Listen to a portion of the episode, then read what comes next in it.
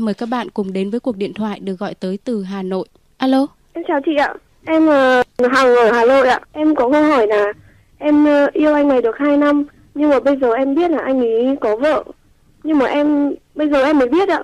Vâng. Mà bây giờ em đã có thai rồi. Em cũng không biết là hai hay là 3 tháng rồi ạ. Vâng.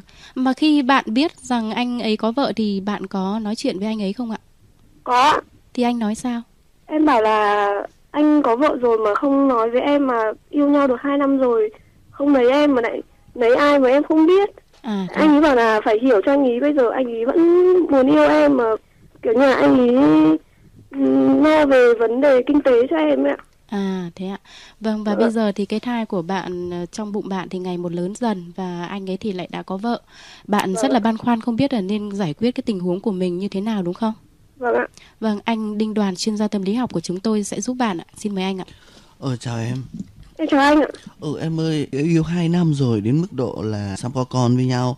Em không hề bao giờ về nhà anh chơi, không bao giờ gặp gỡ một người bạn quen thân nào của Có. anh ấy. Ồ. Em cũng được về nhà anh ấy nhiều lần nhá. Ừ, nhưng mà nhưng một cái nhà em không biết là anh ấy lấy vợ kiểu gì nữa. Ba tháng trước thì anh ấy bảo là anh ấy đi công tác ở Bắc Cạn. Ừ.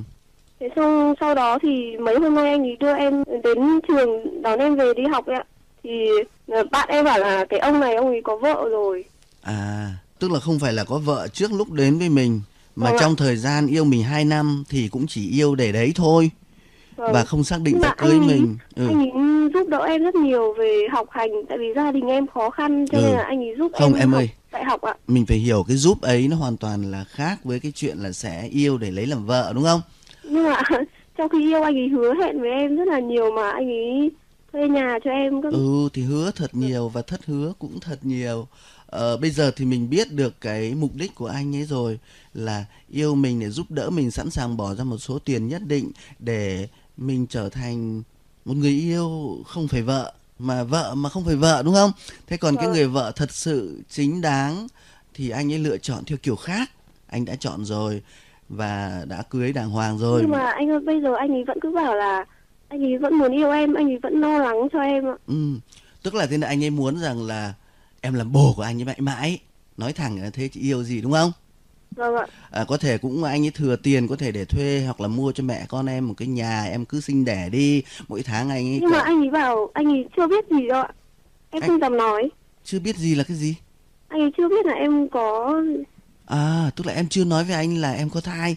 Vâng ạ. Ừ, biết đâu khi em nói anh ấy lại thái độ lại khác thì sao? Sao em định không nói để để tự mình đẻ rồi làm sao?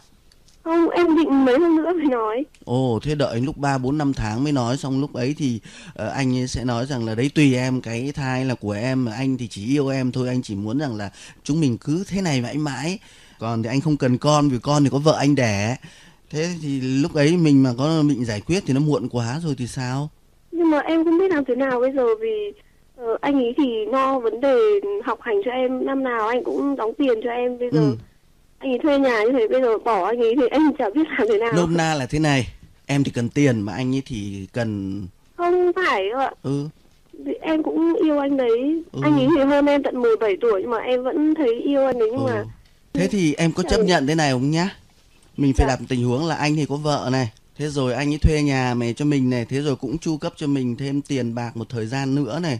Rồi mình sẽ trả lấy ai và trở thành một cái người vợ thêm của anh ấy có chấp nhận không? Không ạ. Ừ tương lai sẽ là như thế đấy mà nó đang là như vậy đấy. Có một... em không biết phải nói với anh như thế nào. Làm sao? Em muốn nói điều gì? Em thì một phần là em vẫn muốn yêu anh đấy nhưng mà em nghĩ nhiều khi em cũng muốn bỏ để yêu người khác vì không có bây giờ nhỡ đâu. Bạn em bảo là ba, bốn tháng thì nào nhỡ đâu nguy hiểm đến gì sau không có nữa thì chết. Ừ thế thế cho nên là mình lại cứ âm thầm thì không dám nói này. Thế xong để lúc to quá này, xong sinh con này, sinh con thì bắt đầu là cơ hội cho mình à, đến với ai đó sẽ khó khăn hơn rất nhiều. Và tự nhiên thì mình trở thành người vợ không chính thức của anh ấy tất nhiên về mặt kinh tế có thể không quá khó khăn bởi vì anh có thể giúp đỡ được nhưng mình đấy tương lai của mình mình phải hình dung ra là thành một người vợ thế nọ thế kia. À, mà đây bây giờ thì là vì còn đang bí mật không biết chứ nếu vợ thật của anh mà biết đấy mà thì mình ừ. không không chỉ yên lành tiền cũng không có mà rồi còn bị phiền phức hơn rất nhiều đúng không? Nhưng mà bây giờ kinh tế của gia đình em rất là khó khăn. Ừ. Anh ấy thì lo cho em mấy năm nay rồi? Ừ thì tức là vì thế mà mình không dám dứt bỏ nữa đúng không vâng ạ. Thế thì em có con đường lựa chọn rồi đấy tức là tiếp tục để để có thể là mình không mất đi một cái nguồn gọi là hỗ trợ kinh tế trong lúc mình ăn học này. Thế thì phải đánh đổi bằng một cái khác thôi chứ còn không ai người ta cho không mình tiền mà để người ta không đòi hỏi bất cứ một cái gì. Em đã rõ rồi còn gì nữa? Vâng ạ. Nha. Theo anh thì bây giờ em phải làm thế nào ạ? Nói ngay với anh cái việc là mình có thai xem phản ứng của anh thế nào. Biết Vâng ạ. đâu anh ấy bắt mình đi phá ngay bởi vì anh không muốn điều đó ông chỉ muốn là mình là một cô gái ờ, thế nọ thế kia. Chứ còn thì anh ấy đã định cặp bồ vì rõ ràng là mình phải nhìn thẳng vấn đề đây không phải là chuyện là yêu đương để lấy thành vợ thành chồng đúng không? Thì ờ, nói nó là cái cặp bồ không ai người ta cặp bồ với một cái cô mà giờ có con ngồi đấy đẻ con nữa Đấy, thì biết đâu theo mà anh ấy khác. Hoặc là anh ấy thấy là ôi thế thì mừng quá thế thì em để đẻ đi rồi chúng mình sẽ thế nọ thế kia. Bởi vì cái thai này anh ấy là tác giả thì vì anh ấy phải được biết chứ. Để xem cái phương hướng thế nào. Biết đâu khi thấy thế anh ấy lại còn quay ngoắt 180 độ thì làm sao?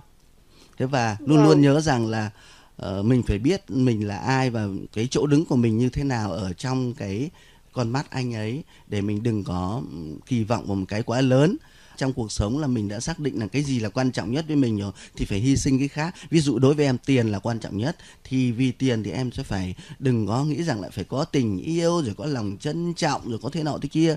Thế còn nếu mình thấy không thì hãy dám dũng cảm để tự kiếm sống, để nuôi bản thân mình thì mới mong được trân trọng nhá vâng Vâng, ờ, từ những lời tư vấn của anh Đinh Đoàn thì ờ, mong rằng bạn và anh bạn trai của mình sẽ ngồi lại nói chuyện với nhau và mong rằng bạn sẽ có sự lựa chọn đúng đắn cho mình.